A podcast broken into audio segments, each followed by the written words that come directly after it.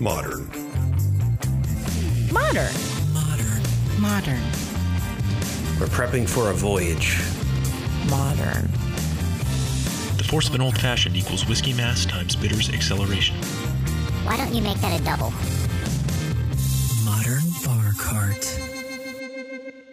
What's shaken, cocktail fans? Welcome back to another episode of the Modern Bar Cart podcast. As always, I'm your host, Eric Kozlik, and I come to you today with a long awaited episode.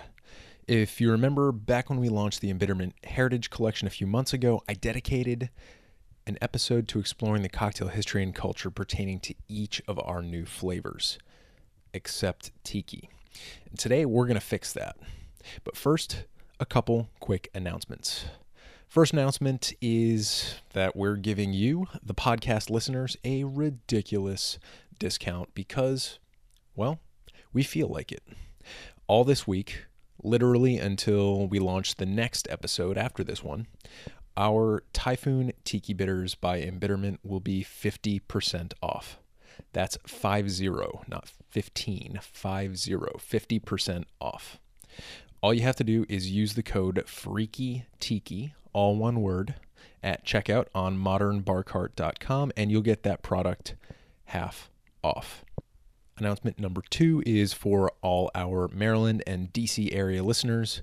This coming weekend, April 21st, 2018, we'll be hanging out with all our favorite Maryland distillers at the Frederick Craft Spirits Festival at the fairgrounds in Frederick, Maryland. We'll be manning the mixers booth alongside the Shrub District crew. So come on down to that event, sample all our products, and check out the amazing work that our Maryland distillers are doing as well. I've got a link to that event in the show notes, and if you follow that link, you can pick up your tickets, which are $40.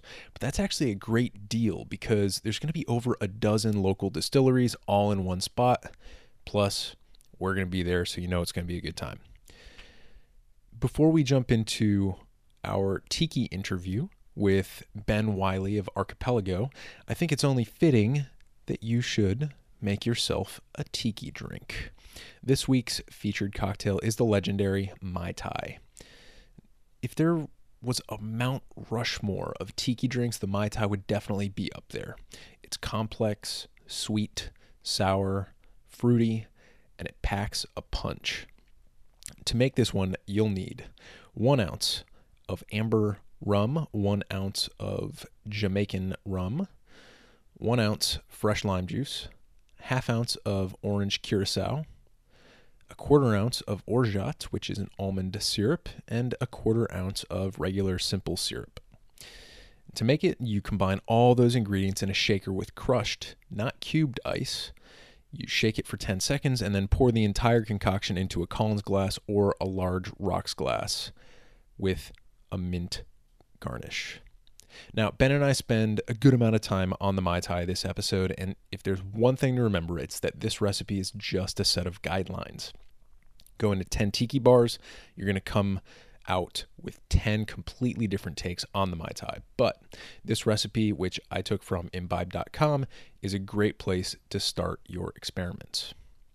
Also, later in the episode, we give a couple of options for how to achieve crushed ice in a home setting. So, if that step of the process happens to be tricky for you, just listen in. We've got some tips later on. Besides the Mai Tai, some of the things Ben and I discuss in this episode include how to define tiki, which isn't as easy as it sounds. A brief history of tiki, including the stories of Don the Beachcomber and Trader Vic. Common tiki ingredients and spirits to have on hand at your home bar. A handful of excellent cocktail recipes to start sampling at your favorite tiki bar and experimenting with at home. A new lightning round question, and much, much more. The story of how Ben rose through the ranks of the hospitality industry here in DC to carve out his own niche as one of the owner operators of Archipelago Tiki Bar is a really inspiring story for anybody who cares about flavor and good hospitality. So, if you're in the DC area, I do hope you'll head on over to U Street and grab a drink and chat with Ben. But for now, I think you should throw on a Hawaiian shirt, set your Amazon Echo to play beach noises, maybe drink something out of a coconut, and enjoy this fascinating conversation with Ben Wiley of Archipelago. Ben, thanks for being on the podcast. Well, thanks for having me. So today we are finally digging into a kind of long awaited topic here on the Modern Bar Cart podcast, and that is the world of tiki. So, why don't we start out with just telling people who you are, what you do, and maybe how this location where we're sitting came into into being. Okay, well, my name is Ben Wiley. I'm uh, owner operator of Archipelago here. It's on uh, 12th and U. So I have been a bartender and in the hospitality industry for about 10 years now.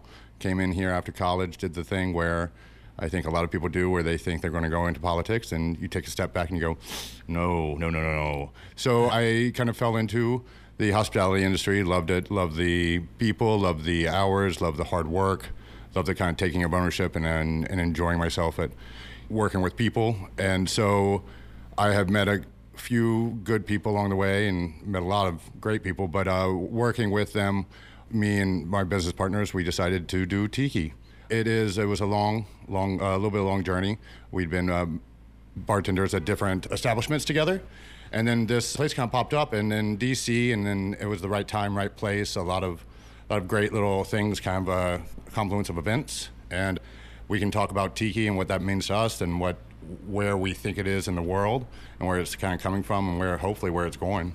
That's Nice. kind of what I want to talk about today. yeah, awesome. Well, we've been back about mm, this past January. We launched a new set of bitters, and what I tried to do for those was kind of assign a podcast episode to each flavor and kind of explain what the deal was with that flavor. And, and one of our flavors was tiki.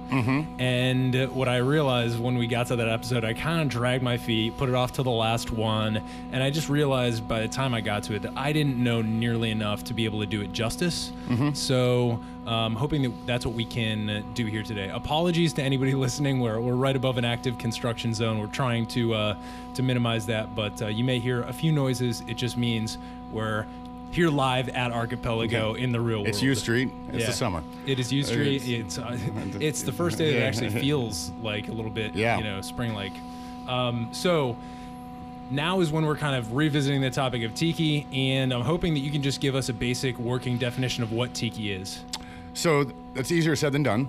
I'll try to keep it brief. Uh, tiki, and um, I could go into history a little bit of it. Uh, historically speaking, it kind of came out of a lot of different uh, elements, but to me, uh, tiki at its essence is a vibe. I think uh, I think people uh, use it as a gateway for a lot of different things. I think uh, you find a lot of people love it for a variety of reasons. Sometimes it's the sometimes it's the, uh, the music. Sometimes it's the decorations. It's the aesthetics. It's the history. It might be a little bit of the the culture. And for us, it's been drinks and kind of marrying all those elements. And you know, at the in our good days, it's a it's about a vibe. I I believe that tiki has a lot of uh, a lot to offer people other than just like these sugary cocktails that people might um, might like assume like you know from their parents or maybe on the beach but there's a lot to dig into there and it's been a, kind of a fun thing for us to kind of discover ourselves as we kind of have gone down the rabbit hole So, if tiki is a vibe, how would you describe that vibe? Again on our on our best days it's uh it's taking yourself into kind of a vacation. This world kind of a lot goes on every day. I think at a, at its best moments it is the ones that kind of take you outside of the the the day-to-day the construction sites the the people on the you know the cars and you're taking a step back and you're a tropical island. You are all of a sudden you're whisked away.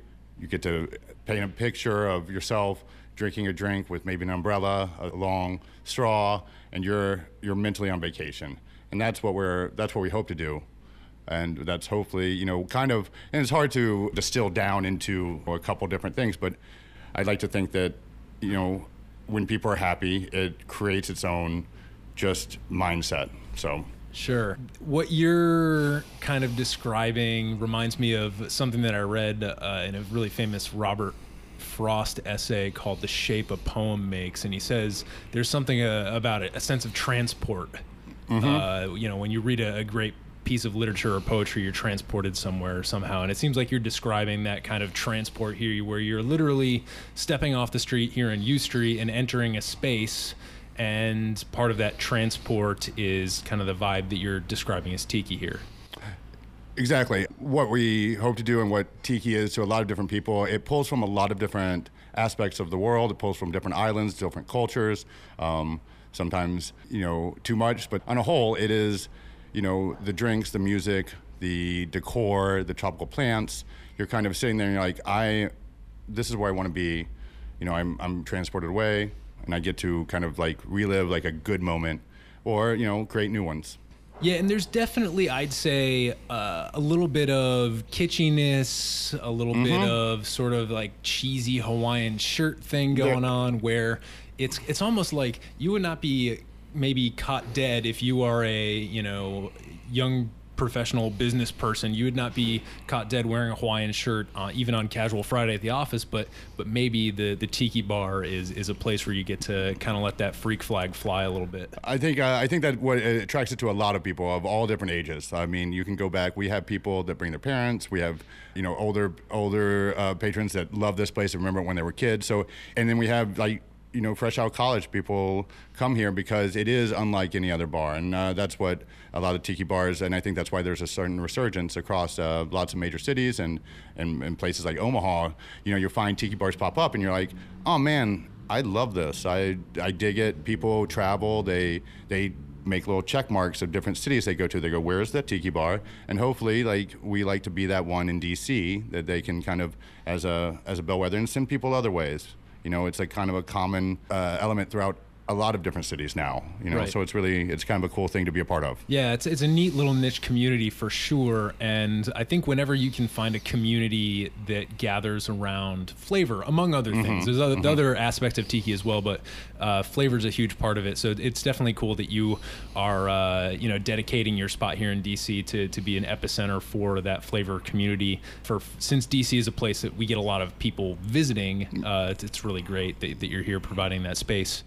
Can we talk about the history of tiki and maybe use that as a way to kind of flesh out the definition? Because I think we still we've got some work to do. Mm-hmm. Tiki is a big thing, but I think starting with the history and hitting some of the details, we might be able to build more of a picture in people's minds to give them uh, a better idea of tiki. Well, it's uh, it, it helps to understand where it comes from. The inception of it is kind of, you know, it's two main gentlemen. So you started out in the 1930s in LA. You have a gentleman by the name, uh, he go, goes by Don the Beachcomber. He created this little tropical bar in LA. He is, you know, putting little plants. He's pretty good with making drinks, and he kind of creates this island oasis in this hotel bar. A lot of LA people are starting to come in, visit it. And Ernest Scans, this guy who later became known as Trader Vic's, sees this idea, tries to buy into it uh, with actually Don the Beachcomber, and then kind of goes, well, you don't want to be a part of me. I'm gonna I'm gonna start my own. So he starts Trader Vic's, and that is where it kind of takes it to the next level. He starts. He's really good at uh, creating atmosphere, and which is notoriously hard to do. And he is making drinks, uh, being a showman. He is a consummate showman. White tablecloths. He is kind of doing this element of uh, of tropical plants. There's there's music. There's water. So this is happening in the 30s and 40s, and it kind of is slowly taking off. What when it becomes fairly and very popular is in the 40s and 50s when you have a lot of World War II veterans coming back from uh, the the the islands in the South Seas they come back and they see the they might not be able to go and take their wives or take their families there but they remember these tropical destinations and now there's a, a restaurant that's catering to this and kind of this this mystical it's a like i said um, a confluence of different ideas so you're taking caribbean rum you're taking you know maybe some food from China, he's taking like South Seas Polynesian vibes. He's taking these ideas of tiki, tiki in a, its element is these little like gods, island gods from Polynesia and, and uh, different islands. So you have these kind of spots pop up all over the country. So in Cleveland, there's a, a big restaurants. There's Mai Kai down in Florida. There's these restaurants that come out in the 40s and 50s, and they are becoming these big destinations. A lot of people go there for their, their one night out. They bring their families.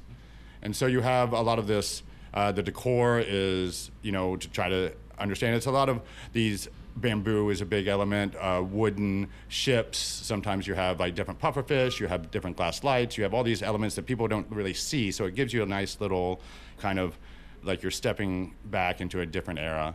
And it becomes very popular in the 50s and 60s. And so at that at that stage, you're kind of getting, um, you know, these people making these highly difficult drinks, and it's these, this air of mystery. So what you have is with these these cocktails, a lot of people have an understanding. I think at um, that uh, we can talk about the tiki drinks in a little bit, but what I, I think is this: it, it went hand in hand. You're getting these great, wonderful, like complex cocktails are coming out of like a mystery uh, bar that just comes delivered to your table with these orchids and umbrellas and pineapple leaves and flowers and, and, and fruit. And you're taking these sips of like you know passion fruit orgeat all these new ingredients that no one really knows you know and maybe doesn't understand but they just know that they love it and it's delicious. And so they're dangerously imbibing and it's a it becomes a great night out for a lot of different people at that time Yeah, for sure. And and you kind of mentioned briefly the decor that's associated with it. And we're, we're sitting up on your mezzanine right now. And I'm just to take a little uh, tour of the room here visually, try and keep my, my mouth on the mic. But you've got a bunch of tiki looking masks hanging on the walls. You've got some paintings of tiki masks. You have some framed island themed albums. We've got one about Hawaii. There's an Elvis, I believe, the Blue Hawaii album. We've got uh, some sconces, some candle sconces that have a very Polynesian vibe to them, and a lot of wood carvings. Uh, one of them is a looks like a a stingray or a, a manta ray over there.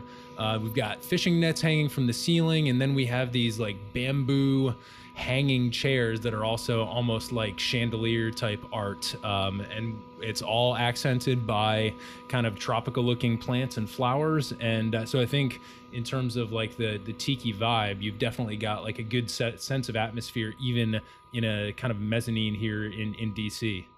Yeah, that's our goal. Exactly. Uh, you see a lot of these elements kind of pop up in different nights, but uh, for different bars, they will have maybe a tiki drink night. We've been able to recreate and slowly add to it as we can kind of acquire new things, and there, there's different kind of tiki idols, these t- tall tiki, uh, you know, as we talk to wood carvers, we get you get this weird connection with people, and we've talked to people that blow glass, and so there's this weird like sub community of people that really make it kind of a fun thing, and a lot of it's also DIY. So I think that attracts a lot of the home bartenders. Is that uh, the aesthetics is okay, well, I can buy this thatch and I'll roll it out and, and make it my own little personal little bar cart. And Yeah. I'll slowly add to it and maybe I'll find another thing in a garage sale. I'll pick up a glass and it has a little like mug on it and be able to bring it home. Yeah, my wife is actually from a beach community in South Jersey, and, and she grew up there. She was one of the locals, so even even after the crowds went home for the for the winter, she she stayed there. But I, I get the chance to visit there a mm-hmm. lot, and there's this one dock, and it's kind of like a southwest facing dock. So they they're right on a point. They've got this great view of the sunset, and they've got this awesome tiki bar that's kind of got like this thatch, and it's the thing that I love about it the most is that they've got four Adirondack chairs literally drilled into the dock facing the sunset next to this thatch tiki bar. And you can tell that they've got they're just like, we want a tiki bar and we want it right in our favorite spot to view the sunset. And it's kind of like them creating their own little vibe right at right there out on the water. And that's exactly. Sometimes you know we we hope to create. People will say, "Oh, I had this great drink in Hawaii. I was on the beach," and I, I can guarantee you that while we probably can't, we can recreate the the drink. We're uh, we're really you know hoping to recreate that vibe too. You know, make sure that people are like, "Man, I just want to go back there for a little moment in time." And Yeah. So Uh, one of the things I want to zoom in on a little bit and see if we can talk a little bit more about is you mentioned an air of mystery around the tiki drinks, and this is because tiki drinks are very complicated. And like you mentioned, especially in the 40s, 50s, people don't know what an orgeat is. Most people don't know what an orgeat or a falernum is today.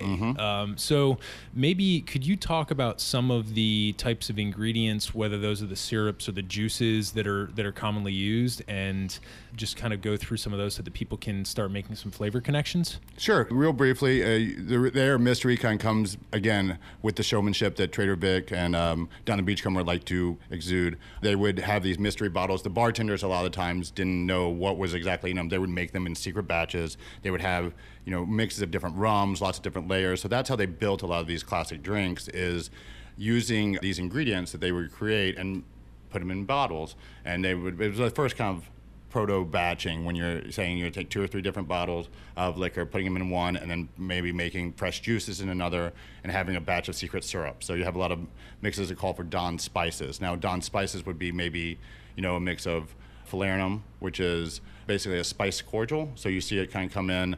We make our own. It's it's it's it's a little bit labor intensive. I won't lie. So it comes in with you know lime peels and ginger and allspice and high proof uh, rum to kind of carry and sugar.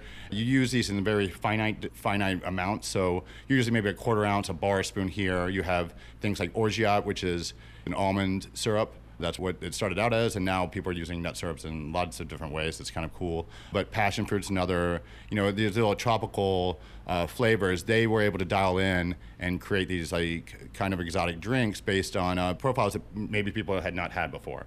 So when you have, we kind of looked at it and were able to hopefully take those ideas and kind of push them a little bit forward, or you know, hopefully recreate them and then understand what those flavor profiles were and move forward. So something like allspice dram, which is not something I think everybody has in their, their maybe their home bar kit, is is a basically a pimento dram. So it's something you use in very like almost like bitters. Really, you use a bar spoon, and it creates this kind of like almost Christmassy notes and has these allspice elements to it. So uh, gives it. You might not know what you're tasting. You just all of a sudden at the end of the the drink, you're like, I is that oh is that nutmeg? So it's it's kind of a cool flavor profile to work within. Right.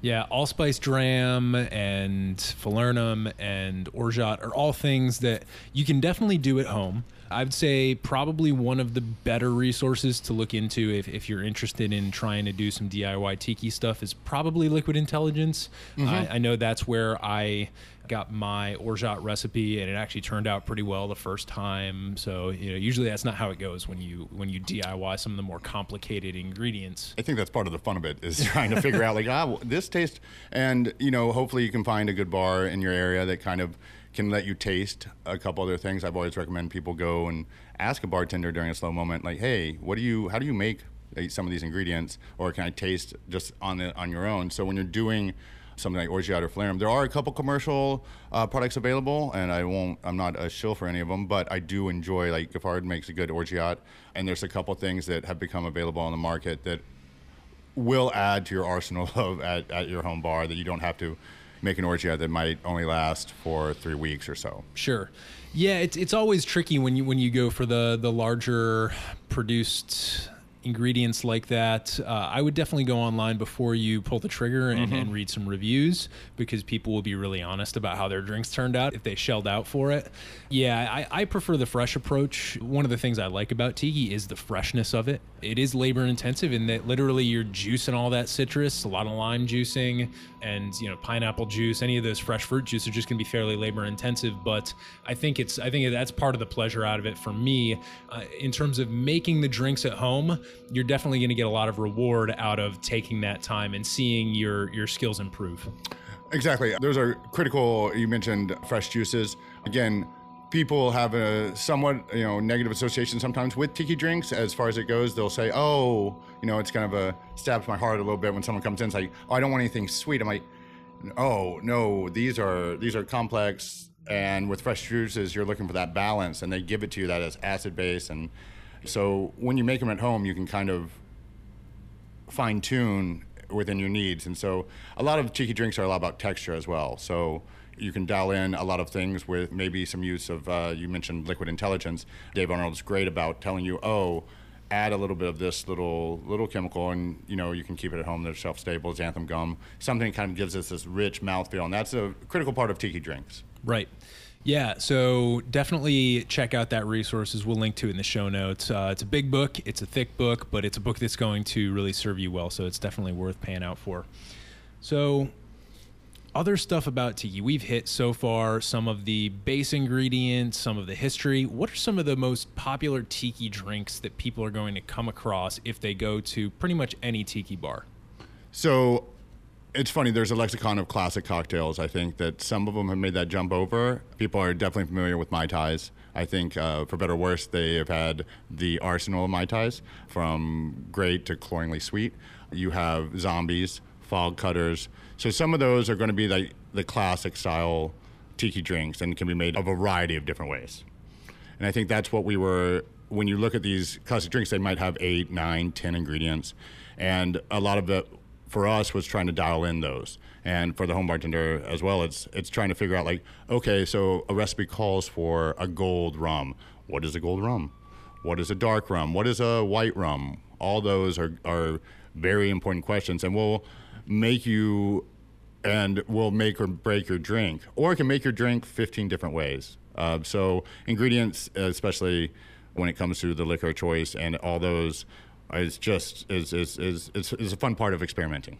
It's certainly a practice in complexity, mm-hmm. and the simplicity complexity debate in cocktails is something that I'm personally really interested in because, you know, on the one end of the spectrum, you have the martini and the old fashioned and the Manhattan that are just these beautiful pieces of elegantly simple mixing of a few little ingredients. And then on the other hand, you have tiki cocktails, and like you said, eight, nine ingredients. That's almost hopelessly complex if you are looking for consistency across bars. Now, it seems like what you were saying is that when you looked into starting this bar, you were like, all right, we kind of need to figure out our Mai Tai mm-hmm. as opposed to maybe the classic Trader Vic's Mai Tai or the Mai Tai that I had, you know, last month when I visited Latitude 20 down in New Orleans. It was a, it was definitely a very large discussion we had when we came in uh, and wanted to kind of tackle. It's a daunting task, I feel like, for a lot of people. But what we had fun was was looking into a mai tai. So you take the classic ingredients. When you look at it from one standpoint, it's just a margarita. It has orange curacao, it has lime juice, and it has one, uh, a liquor, and then a dash of orgeat that kind of takes it to the next level. Where it becomes a fun project is okay. So Trader Vic's might call for a rum agricole and a dark a dark rum. He would use a you know Jamaican rum. So okay, well that's the that's the framework you're working within. Okay, let's take it and what do we like to taste? What do we, you know, what's our what are we going for? So with us, it was tackling like okay, what rums create these little complex notes, and that's what was interesting for us is you can make a mai tai a hundred different ways based on which rums you choose. So you want a lighter, kind of maybe fruitier cocktail. You might amp up the, the orange curacao and, and make it a little bit sweeter with you know orgeat. Or you might want to get in our case we love dark Jamaican rum. So we did this like heavy like ester based like weird funky hogo rum and you know it's it's definitely sets us a little bit apart. You know for some people I think they're like wow there's a lot of booze in here and like that's how we like it. But that's you know kind of gives us a you know framework to know what your palate is. too. Sure, exactly. You mentioned a term that I really like, and I don't think we have come across it yet on the podcast. Hogo. Can you explain what hogo means? So hogo is an older term. It uh, refers to like uh, basically the funkiness of rum. So you're looking at it from, you know, I think people. I know you've uh, talked a little bit about rum in your podcast before, but rum is can go a lot of different ways because it is such a broad spirit. So you can end up with a, a very light column distilled Puerto Rican rum that's great for sipping, or you can end up on the opposite end of the spectrum almost. It's this Jamaican, weird, like funky, what you would like get out of a pot still that kind of creates this you're like, what am I? Am I, you know, are these bananas in there? There's like this weird, like, I'm the nose is off. Is off. It's not like I don't think it's one that people are like come across when they first started drinking rum. So for us, it was like this is what we like. We uh, we want those funky, weird ingredients, and that's what we kind of responded to. Yeah, and hogo it actually stands for, and you can. I'm I'm gonna say my understanding of it. If I'm wrong here, definitely correct me. But I believe that hogo stands for haute goûter, which is a French term for elevated or high taste or like great tasting. Yeah, that would And- sound like something David Wondrich would be better served to uh, talk about the history. But he refers to it when he talks about rum, and it, it does have that weird, like, just you don't know the word, but you know what it refers to kind of moment. Right. And I believe that the actual history of that taste is that that funkiness is also what they associate with dead game. So like you'd shoot a pheasant or something and then you would hang that pheasant you you'd let it age basically. and kind of start to decompose, to be honest. And at least back in the time when people started making rum, this was a really, really popular thing to do. And to kind of have that decay, like they just r- couldn't get enough of that. It was the best tasting thing in the world. Was this hung dead pheasant for a couple days, and I think that's where Hogo and Haute actually is derived from. And as a person that likes to try new things and uh, likes the weirder spectrum of spirits and food, that's why we respond to that term and use it, you know, like to this day, I think, is because it, it does have a moment of uh, uh, fun associated with it. Yeah, for sure. So, folks, put Hogo in your rum lexicon and maybe drop that one next time you want to get a puzzled look from someone. so, let's talk about a couple more tiki cocktails that are that are pretty popular and maybe drop a couple recipes. Okay. I'm really interested in the Jungle Bird because it has Campari, I believe. So that's one of those outliers. You say uh, rum, as far as we've talked about, it has a certain spectrum. Tiki drinks, you know, you have your passion fruit, orgeat, and falernum.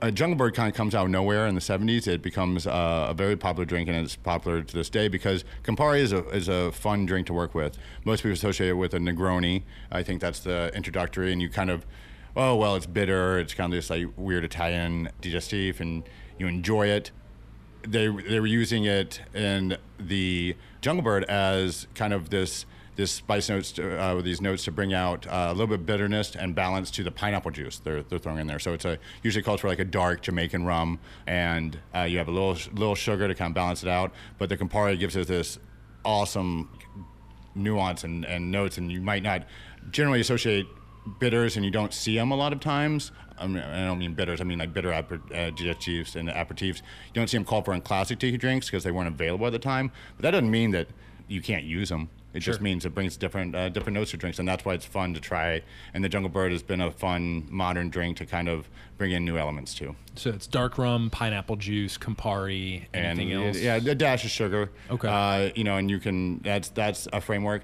Again, a lot of these. The great thing about cocktail culture is that sometimes these drinks are written down. Uh, Jungle Bird actually was, but like a mai tai, there's 14 different versions of a mai tai in Beach Bum Berry's book, and they all call for like maybe they call for orange juice and or maybe they call for pineapple juice sometimes and the definition is not written in stone sometimes you can kind of play around with that and Sure. so it's it's it creates a little bit more of a, a playground to to work within which we like Yeah. Can we do zombie and painkiller? I feel like those are like two more like real Exactly. popular ones. So zombies again one of those drinks that you see 14 different versions. The 1937 version, this was sold in 1944 at a different bar. So with zombies, you have three different types of rums generally. Uh, 151, which is an overproof rum, which is going to give you the backbone, and then you have two different other uh, rums, usually a Puerto Rican and maybe a Jamaican rum, and then you have uh, lime juice, grapefruit juice, usually cinnamon syrup, and you have Angostura bitters and sometimes Pernod. And then from there, you know, we have our own version. So sometimes a little bit, a little bit more curacao, and mm-hmm. sometimes some uh, a little bit of a, a little bit of sugar. So, you know, those are that's the the tiki framework. And on the opposite end of the spectrum, that kind of comes out that so the, the zombie comes in 1937 roughly, and then on the other end of the spectrum is the painkiller. So the painkiller comes out of the Soggy Bottom Bar in the 1970s. This is a bar down in Florida, in the Bahamas region, and becomes associated with. It's kind of like right where the pina colada is. It's kind of like that next step. So it would have pineapple juice and orange juice, coconut, and uh, dark rum. So and it's garnished with a little bit of nutmeg. Now, get into the legal definition. I think painkiller is uh, trademarked at this point. But for my, you know, those are the those are what makes it great. It's kind of a little bit sweet, but it has those that Jamaican rum, which gives it a backbone, and it becomes a very popular drink to to sip on. And that Coco Lopez, which, which we prefer, but cream of coconut is, is the ingredient that kind of makes everybody think of you know that beach weather. Right. Yeah, I really like what you're saying when you describe some of these drinks, and uh, you know, you're almost using like an anatomical definition. You're saying uh, the the 151 in the zombie gives it the backbone, uh, the Jamaican rum gives it the backbone, and it seems like you know, with with tiki, it, it, you're almost starting from that kind of core, like what's going to make this drink stand up and actually be a boozy drink, Right. and what are the things that are then going to spread out from there to kind of balance it out? All right if we've got something sweet kind of spreading out from this side how are we going to get something acidic in there as well that's going to balance that out and not make it too cloying? So is that kind of a way to think about balancing a tiki drink? I think uh, that's that's one of the important elements that for us is okay. So certain rums, you don't want to go too heavy into one; it'll overpower the drink. You're looking for, and that's a large part why a lot of these call for two. You know, it's a very interesting to split a base. So when you make a Manhattan, you have usually two ounces of a spirit, but in a rum drink, you're calling maybe th- three three quarters of an ounce. And why are you doing that? And so that took us a while to understand why you would have a Jamaican rum next to a Puerto Rican rum, next to a Guyana rum, next to a you know Martinique rum. All those give these notes that are almost hard to understand uh, from a palate level. It took us a while exactly to understand how they work together. So it was it was it's been a long uh, long time to kind of uh, get comfortable, but it's been a cool cool thing to do. So it's with drinks at home. That's what buying a couple rums and trying stuff out is is kind of the goal. Yeah, absolutely. I, I had a great interview with Chad Robinson, who's the brand rep for Catoctin Creek, and one of the things that we talked about was infinity bottles, and he has a rum infinity bottle, and you know he was talking about how that's very similar to what a master blender does at a distillery, uh, particularly like a brandy or a cognac house, and so it seems like what you're doing here in a tiki bar, in order to zoom in on that particular blend that's going to make your mai tai just that much more special, is you're actually doing a little bit of that blending yourself. Um, but once it's locked in, like the goal is eventually to lock that in and have that be like your secret bottle, like the bottle with the three X's on it that you're not going to tell people exactly what's in it. Right. One of our uh, more popular drinks is called the Pineapple Hospitality, and it's all listed as rum and secrets. And you get a lot of questions like, "What are secrets?" And you go, "Well, I think that's exactly what they are. They're secret." And so uh, you get a lot of like these back and forths, and you're kind of like, "Well, just enjoy yourself. Like let let somebody, you know, in this day of everybody knowing everything and transparency, it's kind of fun to have one thing just be unknowable." And so it's been fun for us again to to to figure out those different weird rums and, and wonder how they work together. Yeah, I I think that one of the things that I'm discovering as we talk is that there's definitely an aspect of tiki where it's just like, shut up and enjoy your drink. Honestly, uh, I end up saying that that sometimes in my head a lot because people look at the drinks, the garnishes, and you know it's a cliche, but you drink with your eyes first, right? A lot of people say that, and and you know with tiki, it's it's, it's one of the most uh, forward elements. It's like, oh, I've got this big, huge glass. I've got this like frothy mug, and I've got uh, you know umbrella on top, a twisty straw, and a and a mint mint spray me and an orchid. And you know what? Like maybe just enjoy the drink. Don't worry about you know what what goes in it. I mean. You know, we're happy to tell you, of course, but uh, Right, for the right. most part, like you know, just you know, enjoy yourself. Like let it, let it, let it happen. yeah, yeah. So I think maybe a good piece of advice for somebody who's never gone to a tiki bar, if you want to go to one, definitely like pay attention and and enjoy the details. Mm-hmm. But I think maybe the the thing that should be taking the front seat is just chilling out and enjoying the vibe. I think that, and again, I, I spoke to that in the beginning, and I, the drinks are something we focus on and we're proud of. But at the same point, like, I want you to have a good time. I want you to not. Uh, I want you to enjoy yourself and and lay back and and kind of take your mind off everything, especially in DC. As you know, again, this city is is constantly going and hustling and bustling, and you're just kind of like, look, that just one moment, let loose, Yeah. and drink a drink a drink. nice. So before we jump into the lightning round Okay. here, I do want to just ask if you have any advice for people who want to, in a home bar setting, achieve some of the beauty and the garnish complexity that comes with a lot of tiki drinks. Because at a bar, the nice thing is you can do everything at scale. You can prep all your garnishes ahead of time. Uh, at home, how can somebody maybe pay attention while they're shopping or use some of the things lying around their pantry to make a really cool tiki garnish uh, without having to, you know, purchase a bunch of stuff. So garnishes are a fun element of tiki and the kitsch and the kind of pageantry of it. You know, we are constantly looking into the different different ways to kind of create a drink. But you know, if you're at home, there. Know, fresh fruit can be cut a lot of different ways. We've we've done zesting. You've done you know you have these little a nice little tool to have is actually a little channel knife. So a channel knife will give you kind of like these different ways to cut little designs into maybe an orange or a lime, and you can look online to see kind of examples of what, how we do it. We do it with bananas. You know, we made little banana animals, and you know, take some cloves, you put them for eyes, and you'll be surprised how much reaction you get out of a guest or a bar at home if you're handing a person a drink with a little banana. You know, we do an octopus. We cut little legs into the half of a banana, and all of a sudden you've got a little banana sitting on your sitting on your drink. So lime wheels, lemon wedges. Uh, have a have a have a couple of toothpicks lying around. They can go a long way. Fresh mint sprigs. Um, so you know those garnishes. A paper umbrella. They're very cheap. They're they're fun to have around. They can hide in a bar cart. You know you can buy pretty decent brandy cherries these days, and having a couple of those around. And don't be afraid of it. Don't like you know there was this I think this move to minimalism and this aesthetically like let's just focus on the drink. Tiki is the opposite of that. Tiki is tiki is a lot of uh, let's let's overindulge. Let's let's just throw everything on there. And again, uh, with tiki, you, if you buy if you have a couple mugs at home, you're garnishing the top of the glass, so you want to have a straw. By uh, there's a couple of good uh, metal ones around these days. You know, poke that right into the ice. So again, I, I hadn't talked about the ice. That's a kind of an interesting thing to to bring into mind. A lot of people, you can buy a small little ice crusher, as opposed to most drinks that are shaken or stirred that want larger cubes or maybe like bigger chunks, so you're not diluting as much.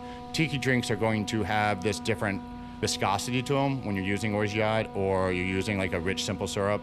So you want the drink to last longer. That's the other thing that uh, something like a zombie or mai tai. These aren't meant to be gulped down. They are like slow sippers. So uh, we use crushed ice here. You can use these little. It's called pebble ice. There's a couple little. Buy yourself a cheap Waring. It's thirty dollars. They'll you can put little chipped ice in there, hand crank them out. It gets this nice pebble ice, and you use those as as instead of shaking it, you're using a little. We use milkshake tins. So the milkshake tins will, and like four ounces of crushed ice, and whip it around a little milkshake uh, spinner. You can buy those. Tiki is not just like a, you know, uh, it's a it's a mindset, but it is like you have to have a couple little things to make it work for you at home, but they're not you're going to break the bank. But if you have a couple of these, it goes a long way to making a perfect mai tai for you. Yeah. And um, so the crushed ice again, and then you're filling it to the top of the brim. Put that drink in there, and then garnish that top of the glass, and just uh, have fun with it, man. Don't don't overthink it too much. Just you know, try to try to make sure that you enjoy it. And uh, turns out those drinks are really Instagram friendly, man. They So- really are. I was at one in Virginia the other week, and they, they gave me a drink that was served up in a, a glass that was basically like looked like a fish with its mouth open, Mm-hmm. and they had like just mint like coming out of the fish's mouth. It looked like it was like barfing up mint or something, but it was so cool. It, like, yeah, and uh, again, I, I know exactly what glass you're talking about, uh, and I would love to serve you a drink in that. Those those are the ones like use use your imagination. There's no right or wrong way. It's just again whatever makes you happy, and that's why uh, I think a lot of people respond to tiki at the end of the day. Right. Those are great points about garnishes and ice. So, just to summarize, we're going to put links to some of those metal straws, maybe some cocktail picks, some umbrellas, and an ice crusher to create that pebble ice. We'll put links to all of those in the show notes. Not to say that we have necessarily an opinion on the best brands, but we'll put some links so that you can go to our show notes page, modernbarcart.com forward slash podcast, check out what those pieces of equipment look like so that you can go do your own research and figure out where to buy them. Hopefully, as we break into the hardware a little bit more, we'll be able to uh, put together a little tiki kit for uh, for folks at home that's kind of curated by us. But uh, in the meantime, we'll definitely get you those links so you can do some self shopping. Ready for some lightning round? I think so. Awesome. So, what is your favorite cocktail? And if you don't have a favorite of all time, is there a cocktail that you've been more recently obsessed with? I feel like I'm uh, cheating a little bit here because I've talked about it so much already. But I don't have a favorite cocktail. I drink, uh, love, you know, everything about old fashions and, and Negronis and could go wax on and on about them. But uh, when you're in a tiki bar and you have all these tools at your disposal, a proper Mai Tai goes a long way. And I'm constantly finding like different ways to make it my own and to change it and maybe someday make it a, you know, and it, it's a fun drink to to experiment with. So that would probably be my favorite right now, and the one I'm always going to have in the back of my head. How do I make it better? For sure. Yeah, and it seems because there's so many access points for complexity that that's a, it's never going to bore you. It's yeah, exactly. Like uh, you can go, and uh, that's uh, the, the only the only kind of small downfall of it is that not every bar will have orgeat. Don't think every bar should have orgeat behind the bar, but if you find one and you see it on the menu, it's it's a fun one to. Um, placeholder to a kind of or uh, to reference point for other other bars. It's like, oh, they make it this way. Why do they make it that way? What uh, or how do I make it at home? And what is the different about this? And it's a cool it's a cool one to kind of bellwether to kind of go bar to bar from. yeah, for sure. Almost like a tuning fork. Yeah, Yeah. You know, what- it's like, what's the oh, vibration well, of that old particular fashions were like that and for a long time. I think daiquiris are like that now to a lot of bars. Yep. But uh, Tail Mai Tais will, will tell you tell you a lot what you want to know about a bar Right. a bartender. Cool. We're debuting a new lightning round question here Yeah. this week. If you were a cocktail ingredient or tool, so it can be the software or the hardware Mm-hmm. used to make it, what would you be and why? So I had a, a quick moment to think about this, but my go-to answer right now would be probably a bar spoon. So the bar spoon is one of those uh, ingredients you're just kind of it is a little bit how you use it is important um, and it kind of like it's fun to it, it stirs all the cocktails. And makes it all blend together. And i think like what i like about bartending is you're working with a lot of different a lot of different elements uh, and working with guests you're working with like crowd control you're working with maybe maybe something the pos is not working and all of a sudden you've got to make that all work together. It's a slow like stir of, of and you're mixing all the ingredients and hopefully coming out with a different little a, a great cocktail. So like I said, uh, not to sound too cheesy, but uh, I would, uh, you know, think on when I have fun behind the bar and I'm doing my job well, uh, you know, everything's coming out okay. Yeah, bar spoon. That's a great answer. I love bar spoons, and you're right. You know, it, the bar spoon is ultimately responsible for you know creating that fusion, uh, whether that's uh, atmosphere or flavor. So yeah. Yeah. great answer. If you could have a cocktail with anybody in the world, past or present, who would you have a drink with? What would you drink? Where would you go? And what would you talk about? So I would have to go out of the past here on this one. Mark Twain. So um, I love a little bit of. I, I do like history a lot, and I've always enjoyed Mark Twain's kind of writings. He wrote a book I kind of stumbled upon at one point called Innocents Abroad, and I read it. It was his travels throughout, like you know, the, the Mediterranean and Middle East at the time, and it was kind of it was. It sounded like a you know a person you could have a conversation with outside of time his opinions, you know, come and go. But it was very, it was kind of, it would be an, a fun experience to grab a drink with, sit down, have some whiskey in the South, have some whiskey on a, on a you know a riverboat, or maybe in the middle of the, his travels in the Middle East, and just be like, what's going on? Let's have fun, you know. And it would be, a, a, I think, a really cool conversation. Yeah, definitely a curious guy. I've recently come across a picture of him holding like a model 1911 handgun, which is it's a very modern looking thing because that particular mm-hmm. firearm actually set the aesthetic standards for the entire 20th century of what a handgun looks oh, like. Oh, really? And so to see Mark Twain, who's this blast from the 19th century, right, where things are very much Wild West, shoot 'em up, holding this gun that looks like something that maybe you'd see in a cop movie in the 80s, was just a really crazy thing. And I, the thing I liked about that photo was just like, yeah. You, the dude was clearly like curious and really didn't care too much about convention or what his image was, and I think he he definitely has a bit of a tiki streak in him. Yeah, he uh, also uh, failed notoriously at business, man. Uh, I would probably ask him a little bit of advice, like, hey, what not to do about uh, owning a, a small um, bar. But, you know, he just seemed like one of those guys that you kind of could uh, sit down and uh, talk about a little bit of everything. Yeah, for sure. Cool. Mark Twain. Are there any books about tiki or cocktails in general? I know we mentioned Liquid Int- Intelligence earlier in the episode, uh, but are there any books that were particularly influential or that you might recommend to people who are looking to learn more? Oh, definitely. I think there are three books right now that I'm kind of that are always in the back of our bar that are, are helping us out. Uh, one is always going to be Beach Bum Berry's. He just came out with a 10 year anniversary re-release. That's definitely worth picking up. It gives you uh, a much better in-depth history than I ever could. But if you sit at my bar, I'd be happy to kind of help you out. That book is going to be great about not only the history and kind of the what we talked about, where the Mai Tai is, Don the Beachcomber. The second book that kind of talks about Tiki is going right now, and was a great resource guide for us when we opened was uh, Smuggler's Cove. So Martin Cate was instrumental in creating Smuggler's Cove about, I think about 10 years ago, maybe a little bit longer at this point. It was one of the first that brought the tiki resurgence back, and it is a great uh, guide for the home bartender as well because it'll tell you how to flash how to flash blend. Uh, again, when we talked about crushing ice and such, he would that book is instrumental in, in helping us. The third book is going to be a rum guide. So it just came out about I think the last year or so by Tristan Stephenson. He's uh, has tr- uh, so when we talked about rum and building blocks, rum is a hard spirit to lock down for a lot of reasons. But he was able to visit island by island and distillery by distillery, and really that's as far as we can tell the best way to to understand where your rum is coming from. Yep. Um, so he and he has a very clear definition of what rum is and breaks down the the different fermentation, distillation methods, and kind of helps you answer any questions you might have as a home bartender. Right, and rum is one of those notoriously dif- difficult spirits to even just put a definition Yeah, on. Yeah, to classify it sometimes. is is kind of a exercise of futility because Right. people will argue with you to the end of time, and you know whatever. we'll, we'll we have our opinions, but uh, you know at the same point, like it's if it tastes good, it tastes good, man. Cool. Yeah, we'll definitely link to those in the show notes as well. Where Tiki is going. This is actually a question that I, I glossed over. Do you uh, do you have any any quick thoughts on on where Tiki might be headed?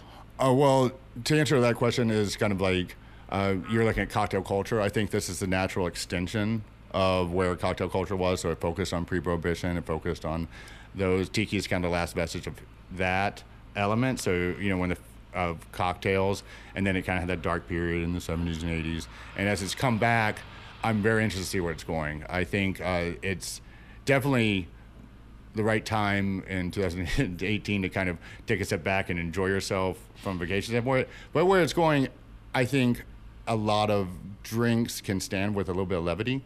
I think sometimes the cocktail uh, culture, I mean, and can be a little bit staid, a little bit like let's you know like let's have this austere like you know it took itself too seriously for a long time. I think that's now it's coming out on the other side. It's like okay, well let's just have a drink. Let's at any bar you can have you should have good cocktails. I think tiki can be part of that conversation. Yeah, great. It kind of like almost like a counterbalance to the uh, the stuffiness that has has set in a little bit. Right, and, uh, you know, like you you drink a drink out of twisty straw, and like I said, and you're you're going to like naturally smile. right. Yeah, one one maybe one way to to, to say it would be uh, the cocktail renaissance has a bit of a hangover and it needs a painkiller. well said. All right, last question here Yeah. before we tell folks how to get in touch with you and where you are. But if you could give any piece of advice to somebody who's just starting to learn about or experiment with tiki, what would that advice be? I always say this to anybody. Uh, you get this question a lot: as I, what drink should I start? How do I create a tiki arsenal? So, I say focus on one drink. Find the drink you like.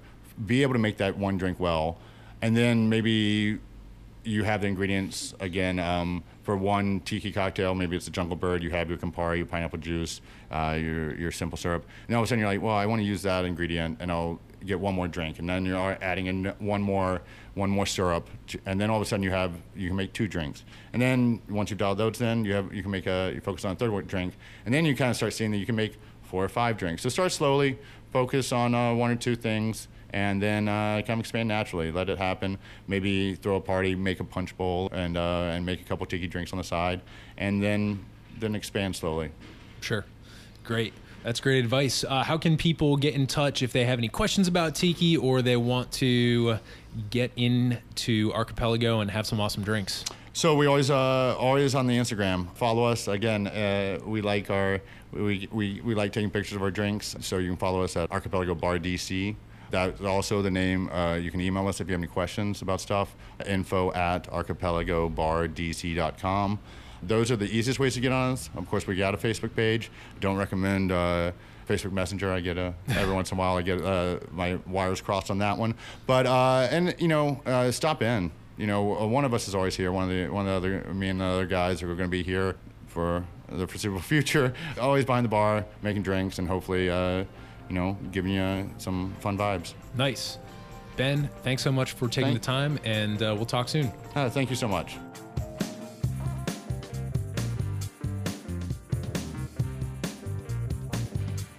Hey, everybody, thanks for listening. If you enjoyed this episode, there's two big things you can do for us here at Modern Bar Cart. One would be to tell your friends and family if you think they'd enjoy listening to us talk about cocktails.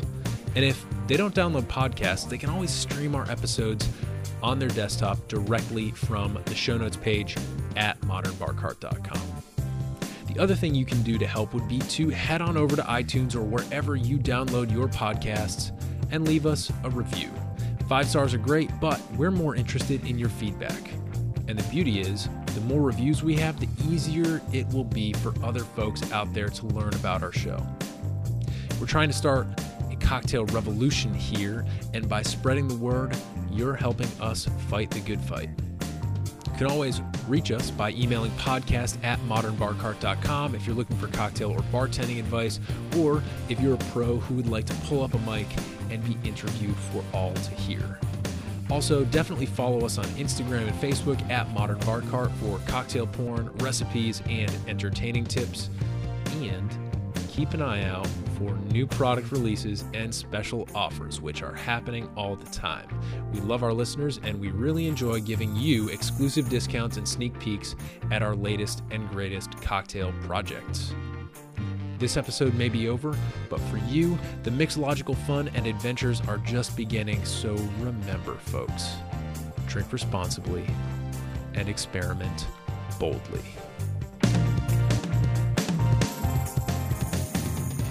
This episode was made possible with editing and production assistance by Samantha Reed, amazing tiki insights by Ben Wiley, annoying background noise from those construction guys on U Street, and a little interview magic by yours truly.